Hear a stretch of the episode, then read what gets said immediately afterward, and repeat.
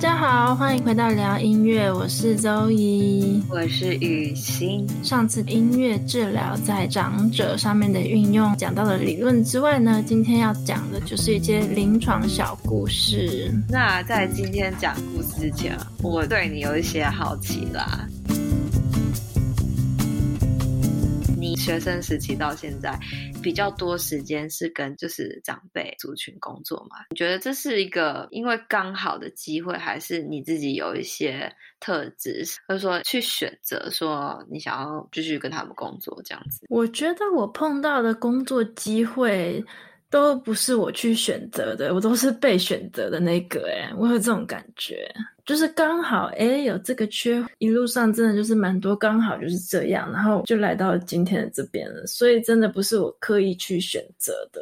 觉得是在职涯上面，其实也是一个蛮好的面对态度，就是有机会，然后你就接受，然后有挑战，你就就你就接受，然后就去做，然后对啊，哎，你也就来到今天这样子。就是我以前念师范大学，所以其实我学过很多教育理论。然后我一开始我以为是说我应该跟小孩工作比较得心应手，uh, 因为我反正我学过很多知识嘛，就是那些理论什么我都学过。关于教小朋友，就是比较年轻族群的，啊、嗯，还没有做这么多临床工作的时候，我以为我应该可能去儿童医院啊之类跟小朋友工作，uh. 应该。可以蛮得心应手的，结果呢？结果现在越来越多的工作像年长者，长者的找工作，我就都找，就是每一个族群都找，然后就刚好。但是也是因为这样累积，在跟年长者族群工作的时间跟经验，也就相对的比其他族群还长了嘛，对不对？那你觉得这个族群跟其他族群有什么真的很不一样的地方吗？觉得在这个，尤其在失智长辈上面，我学到的人的本质人。人的样貌是怎么样？像狮子长辈有一个样子，这个样子，这个东西也忘了，那个东西也忘了。你要想啊，什么都忘，对不对？但是他的悲伤也忘，怒也忘记，所以看到他们就一直就，比如说哈哈哈哈这样子笑啊，这些长辈就觉得很可爱。所以他们就是这么可爱，所以才要特别需要照顾，对不对？长辈们放在一个安全的。呃，场所里面照顾，因为他们的本身这些个性，他可能就是一个很真诚的人，然后正面的人等等，是这样子吗？对，就看到人性的本质。那对我来说，我很感谢我在这样子年轻，我就有。陪伴着几个我的个案来到生命的最终，我就是透过他们，我在学习，去看到每个人怎么样去面对这件事情，也是回到你说的，就是回到这个生命的本质是什么，我就是怎么样的状态过今天，怎么样的状态过每一天。我就是按照我是什么样的人去过每一天才是最重要的。对啊，活在当下。对，活在当下也是从他们身上学到的。去回顾自己精彩的一生，这个是自己去自己去决定的。这种精彩不精彩，你说了算，这样子。我所以教我许多许多很重要的事情。我我觉得那护理师真的很辛苦啊。对，然后护理师大家照顾照护员。嗯，大家都辛苦这样子，但是这个比较晚期的失智症会会特别的辛苦了啊，这样子。那讲了这个深层的这个体验，我们要进入故事集啦。总莹今天要跟我们分享分享几个故事。我想分享从两个面向，一个面向就是这个失智患者，那另外一个面向就是音乐治疗跟照顾者交流。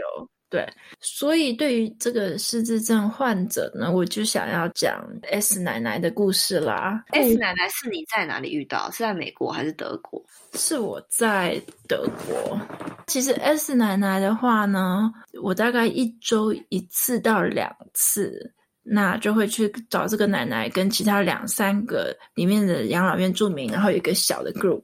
然后我们就会唱一些老歌这样子，就是 sing along 的团体嘛，就是一起唱歌的，唱歌对，唱歌的团体。我会有这样反思，其实这个是那个 OT 是职能治疗师跟我讲的，他他看到我带这个 group 之后，他就觉得音乐治疗实在是太神奇了，因为我每天都在做这件事情，所以我不觉得这什么很神奇。这个奶奶，她整天就坐在餐桌那边呢，发呆，不然就睡着了。对，跟大家说一下，失智症的病人呢，其实他们有一个很严重的一个症状，就是他们很容易疲劳。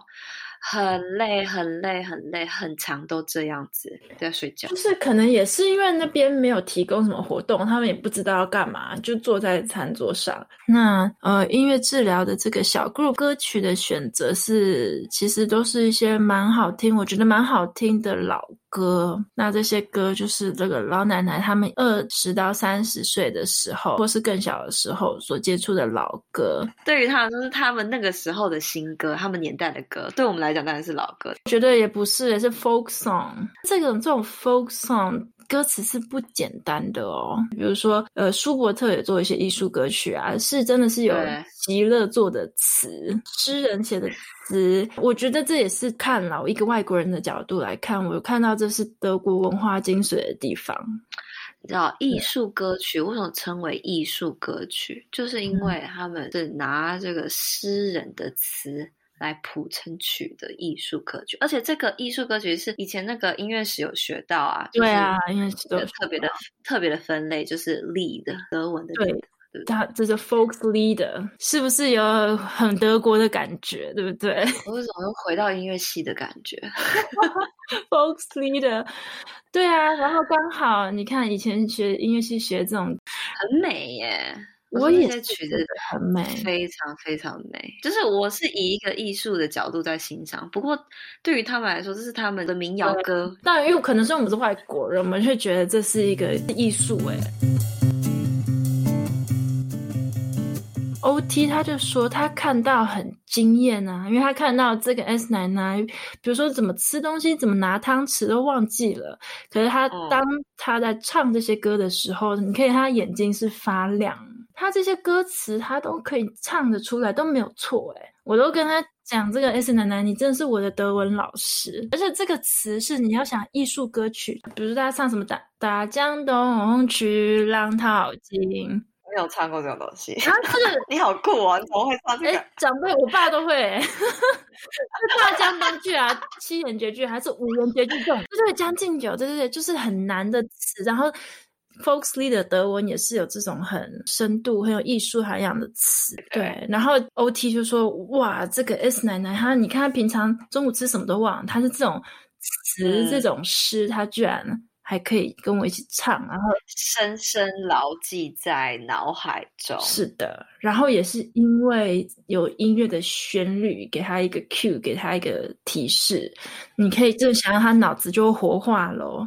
好的，真的是很神奇耶！我也觉得很神奇，因为艺术歌曲就可以汲取到过去对诗的这些爱好。我觉得这对于我学德文也很有帮助，就是不小心会一直在念他们的诗，念他们的绝句。但是你平常去超市买菜，你会去用这些诗词？不会，完全不会。形容 今天这个菜不会。没有啦，但就陶冶性情。对的，我一开始学的有点痛苦。其实我到今天也不是所有字都可以了解，就是它的词是真的不是一般的语语言，嗯，比较像文言文。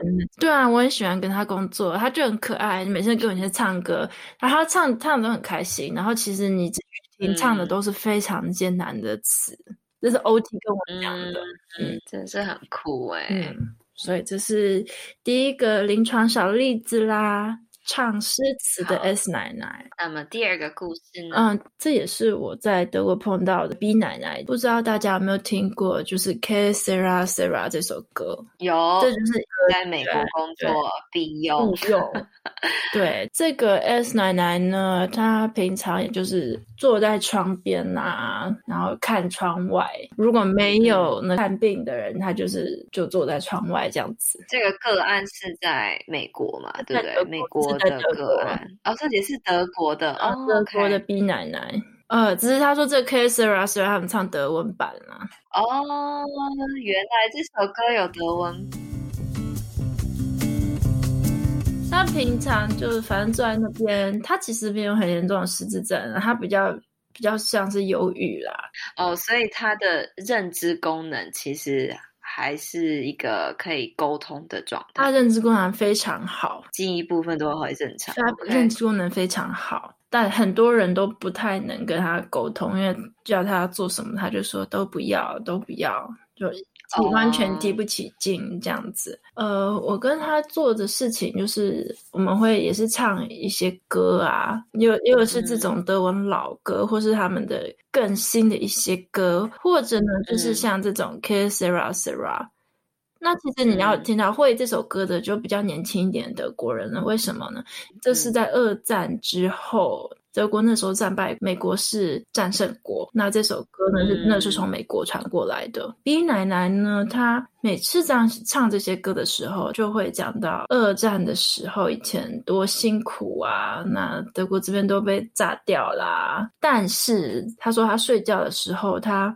妈妈都会跟她唱这些老歌，在床边唱这些歌的时候呢，她就说：“哦，这些歌就让她想起她妈妈。”那个时候他唱歌，然后他觉得那时候是他一生中最美好的一个 moment。外面战乱很严重，但是呢，在家里，那他的妈妈就会也会跟他唱这些德文老歌，这样子。就是因为这些歌，B 奶奶跟我讲特别多的话，就是做一些怀旧，做这些生命回顾的事情。因为你要想，其他比如说护理师跟他讲话，他都不想讲话，或者其他 OT 想跟他讲话，他都不要。但是呢，有这些。歌曲，然后他特别喜欢跟我讲以前这些故事，所以我也是因为音乐开启了这个话题。那我后来呢，就选用《Que Sera Sera》这首歌，最后一句就是哒哒哒哒哒哒哒哒哒哒哒哒哒哒哒哒哒哒这句 Was kann schöner sein，Was kann schöner sein，就是说呃，有什么东西是很漂亮的。因为他每次跟我讲，都一直在讲过去的事情嘛，所以我就就这首歌把它带到今天，说那您觉得今天有什么漂亮的事情，我们可以一起感恩，可以一起讨论的吗？可能就呃指旁边的其他的老奶奶说，哎，你看，我觉得今天的另外一个奶奶。她今天有一个粉红色的毛衣，很漂亮。然后，嗯、呃，这边有一个圣诞节的星星，很漂亮。诶，就再回去问这个 B 奶奶，那你觉得今天有什么漂亮的吗？她说，啊，她说，哦，好啦好啦，今天午餐还不错吃啦，这样子，她就会 跟我一起，就是啊，讲一下今日可以感恩的小事情。所以你们是每周都会有个 session 这样子吗？每周一到两次。不过这样也是很不容易，你看他愿意跟你每周每周，觉得他们非常喜欢的，可能是他们一周最开心的时候，而且这是他很怀念过去那个战争之前那个 moment。所以他很喜欢跟我讲这段故事。你可以跟人家分享这段美好回忆，跟人家分享这件事情，我觉得是又更有一种连结的感觉，好像不是只有你一个人在那个回忆里面，有没有？就是你又把这个故事啊告诉了另外一个人。那也是因为在他们身上，我就会学到了很多历史啊。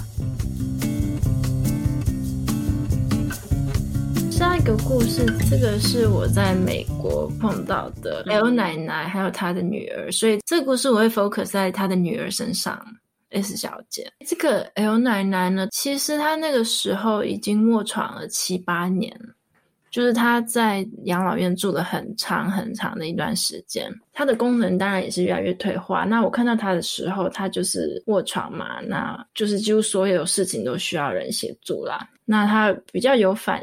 硬的就可能就是眨眼睛跟动手指，那这样真的是很重度的失功能诶，就是只能躺在床上，嗯，然后你也他也没办法讲话，嗯，会发生，但不确定他发生的意思。对啊，对啊，就是你没办法辨别出更多的意思。唱歌的时候，他手指会稍微的跟我动一下。因为这个 case 他其实在那边已经很久了嘛，然后都就是这样子卧床，然后就是非常 limited 的、非常少的反应，所以后来我跟我的督导讨论过后呢，我们就把重心移转到他的照顾者，他的女儿身上。那 S 小姐她很几乎天天都来看她的妈妈哎。那一开始呢，我就是做一些可以三个人，就是我跟女儿跟这个奶奶可以做的一个一些活动。比如说，我会做一首歌，然后里面有包含这个奶奶的名字跟这个女儿的名字，然后我们就会说，哦，现在喊到谁了？耶，现在是艾奶艾奶奶，我就可以拉着奶奶的手一起在鼓上打几下，这样子。那你可以感受到她的手指有微微的这种动。然后现在轮到 S 小姐，耶，S 小姐她就在旁边也很配合哦，这女儿她也就是打她的鼓，或是做她的一些乐器。然后现在哦，换 Zoe，先换音乐治疗师，然后有话我就开始弹琴啊，或弹吉他，这样就是呃，做三个人之间的 social interaction 这样子。然后其实这个时候，那个女儿还其实一直以为说，哦，音乐治疗师是来看这个妈妈的。但其实没有，我心里的 plan 就是，哦，我今天其实是来跟这个女儿沟通的。三人这样的小组，经过五六个礼拜之后呢，每次做时我就尽量呃想知道说啊，这个女儿为什么每天呢这么勤奋的来看妈妈这件事情。五六个礼拜之后，这个女儿她就跟我说，嗯。其实啊，这个失智症啊，在他们家里是算是一种家族的病，有遗传呐，就是基因上面可能家里面蛮多人都有。对对对，然后他就说他有呃，也是有看过一些他妈妈写写的信件啊，好像说他的阿阿公也有就是这样的一个病，所以这个女儿她每天来这边看妈妈，其实她说她也是在观察。说自己以后有可能会被怎么样的对待，好像也会就是预知说啊，自己老的时候也可能会跟他妈妈一样，长时间的卧床，然后会需要很多人的照顾。嗯。这个女人她来也是在想象说自己以后老了会怎么样，但是其实也有一些人是在思考的这件事情。她看着她妈妈。或者他看着妈妈在想他未来的自己，嗯，这要怎么说呢？你觉得呢？你你的感觉是怎么样？我的反应就我获取到这个资讯之后，因为我不知道该怎么办，我就跟我督导讲，然后督导说：“你很棒，你让这个女儿讲出她心中想的事情了。”他就每天在这边都护理师也忙啊，其他人都忙，没有一个人会真正的关心来这边的看病者啊。所以，借由音乐治疗，让家属也敞开心胸，然后讲出他真正在这边的原因。你有安慰他，还是你是你有这样接他话吗？我跟他讲哦，谢谢你告诉我啦。我们没办法消除他的担心啊，然后。我们也没办法真的解决什么问题，但是呢，就像你督导说的，他把他心里想的讲出来，可能这就是他需要的了吧，就是希望有人能懂他这样子的一个状态，因为这个是有一点复杂的心情诶，被了解，然后被陪伴。真的，真的是每个人都有不同的故事。是啊，嗯，我在几岁的时候，好像大学的时候，我就看了一个纪录片。可能这边有一点点题外话，就是我看了一个安乐死的纪录片，然后其中就有一个要选择安乐死的人，好像就是说他知道，他不知道是已经得了一个绝症的初期，还是他知道啊，对。就是失智症，然后他就不想要变成那样子，失去他自己的自己，选择要提早结束自己的生命。这样，我看的那个那时候我还好年轻呢，我还不还还没大学毕业，但是这非常震惊。怎么会有人把另外一个东西看得比死还还严重？然后我觉得哇，生命到底是一个什么样的重量？你知道吗？就是它好像很轻，但它好像又很重。那到底是到底是什么？我就觉得哦天哪，这个这个世界好复杂。每个人看他生命真的都很不一样。你真的就是尊重每个人。所以其实这边还有很多议题可以探讨，对不对？真的，你看，真的走到安乐死，然后走到跟家属的关系，安宁也是啊。嗯、我好像听说，呃，好像有人觉得签安宁好像就要见到死神的感觉，其实不是，我我们就是回归到人的本质。我觉得安宁照护真的是非常非常大的一块，我真的非常推荐大家好好的去找一个 TED Talk 来看，然后他是一个就专门在做安宁照护的医师。他有些见解真的是非常的深刻，然后我会把链接贴在下面，大家可以看一下。这样就是安宁照护其实也是一个非常重要重要的议题，而且这讨论到最后，已经不是说你的医术多高明啊，或是医学多进步，这已经是一个 ethic 了，已经是一个。伦理道德的一个讨论了。除了死亡以外，什么是现在最重要的，对不对？嗯，我觉得如果把那个条件设下来，好像你又是一个重新看待生命的一个方式。Anyway，反正我觉得每个人有每个人自己的那个历程跟去了解的这个方式啦，就。跟大家稍微分享一下自己的心得啦，这样子。好的，那接下来就换我跟大家分享一下啦，就是关于我工作的，嗯、其实不是工作，但不过也是反蛮接近工作，因为那年我是一个全职实习的状态，在老人复健医院。说复健，其实也不是说真的要让他们回到正常的生活，因为他们非常的严重的状态，需要医师在身边，要护士。在身边，要照护员在身边，各种治疗师在身边照顾他们的一群长辈。整间医院是有不同，我们会收到的，就是音乐治疗师、表达性艺术治疗师会收到的，都是。最晚期的阶段，非常挑战的个案们。但是你知道为什么我们总是收到最最最最困难的吗？就是因为其他治疗师都没办法做了。真的，因为治疗师都做这种 case，就是其他治疗师都没办法了，就就去 应该治疗一下。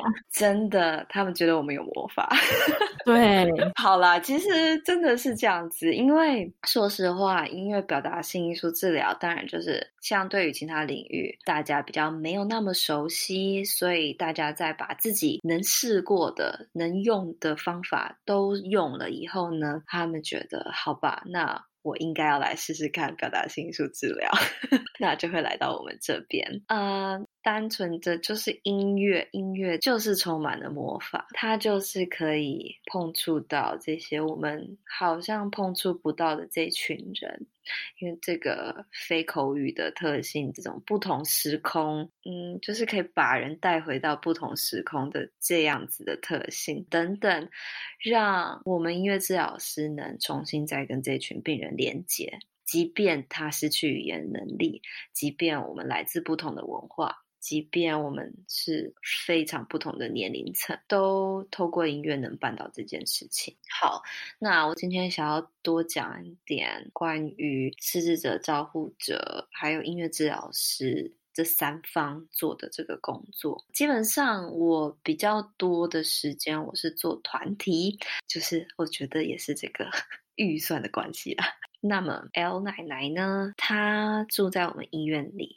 啊，不过他先生是住在外面，就是先生他还是可以自理生活，然后所以他就住在医院外，每周可能会来看他老婆一次、两次、三次，我不是很确定，因为我没有每天都在 L 奶奶的楼层。不过很长很长，我这个音乐治疗团体的时间，她老公都会出现。L 奶奶很像其他的这些病人。平常呢会沉睡，很累，然后吃饭提不起劲，然后很多时候照护员或者护理师推着他来来去去，然后一天就这样子过去。常常我看着最触动我的时候，其实就是。她家人或者是她老公来看她的时候，她的状态不一定啊，我就觉得说啊，好难得她的家人现在在这个地方。如果他们有更多、更有品质、更有意义的互动，那该有多好！因为真的就是每一天、每一天，你都不知道明天会在哪里。那每一天当下好好过是真的是非常重要的。我我也是。这样子为我的病人着想，这样子，所以同样的，在我病人身上，如果是这样子的治疗目标，那对照护者也是一样的。我就是想说，怎么样在当下能让他们有良好的互动。我很常会用乐器嘛，就是 L 奶奶的老公呢，可以带着 L 奶奶一起，就比如说打节拍啊，然后一起唱歌啊，等等的。那就是会透过音乐的活动呢，会设计不同种的互动。有时候其实也真的是运气运气，就看你有没有选中他们的那种他们的乐曲，就他们的那个 repertoire 这样歌曲歌单。有一次我就看到他们那一天就是团体里面，让大家都在唱，L 奶奶就也唱着还蛮起劲的。她平常。就不是这样子，但是呢，那首可能就是他的歌，所以他就开始大唱的歌，然后就看到那个她老公呢，就这样子看着他老婆，又好像是就是很有精神这样子的一个状态，然后他就这样看着他，对，就是一种充满爱、容光焕发的表情，就是音乐好像让他。老婆又重新给他了一些这个生命的这种感觉，对，他就这样看着他，然后就是充满爱的那种眼光，你知道吗？就在那个 moment，虽然他们不是说话，但是他好像又看到过去的那个他老婆，那种感觉。我我说 OT 那时候跟我讲，他也是看到这个感觉，但是他就觉得哇，音乐很像 magic，这样可以让人。如此的容光焕发，然后你是说这个老爷爷好像又看到过去年轻的时候那么美、那么漂亮、那么容光焕发的老奶奶。对，嗯、就真的两，他还要回到自己，然后他们又因为那样子，所以又又可以 connect 在一起，这样子。嗯，之前是不是有一个影片，嗯、就是也是一个黑人的老爷爷，然后他听的音乐，然后就也是看到他眼神突然亮着那个样子。这个我超常看到的，我不是说那个影片，我是说我在我的那个 setting 里面超常看到这样子。哦哦哦，就是对，跟老人工作就会常看到这样子的。嗯，对，嗯。因为我刚好也有几个个案，就是他们以前是不管是很爱很爱音乐，或者说他以前是音乐家，我就觉得哇，好像来到生命这个阶段，他他那个 love for music，就是对音乐的这个热情，好像在他生命的比较后面的这个阶段，又带给他满满的生命力啦。这就是他很熟悉的，对，就是在做这件事情的时候又充满了活力，这样子。我们之后可以再录一集。你嗯碰到音乐家的经验啊？好，这我要好好思考一下，回想一下啦，不是思考，是回想一下。我觉得这也很有趣，就是看到音乐家，嗯、然后之后再碰到音乐，哎，对，嗯、对，刚好碰到不少，我也有碰过，对，那个。嗯对，我觉得真的是很有趣。真的，好啦，那我们之后再来跟大家多聊一点这个音乐治疗与音乐家。那今天呢，就先跟大家分享这个这四个故事啦。嗯，其实我觉得还有太多太多的故事，就觉得就这样子。每个人的音乐故事真的都不一样。你不要想说哦，你没有学过音乐，还是说音乐不是你什么很重要的东西，还是什么？但是我觉得每个人都有自己的音乐故事，真是好啦，就只有音乐治疗师才会一直这样讲这种事情。OK，那今天呢，就这四个小小的故事，希望给大家有一些跟长辈族群工作的体会。那么大家如果喜欢的话，我们。好啦，不管你喜不喜欢，我们都决定要录了。对啊，好，OK OK，好的，那么我们今天就先跟大家聊到这边喽，拜拜，拜拜。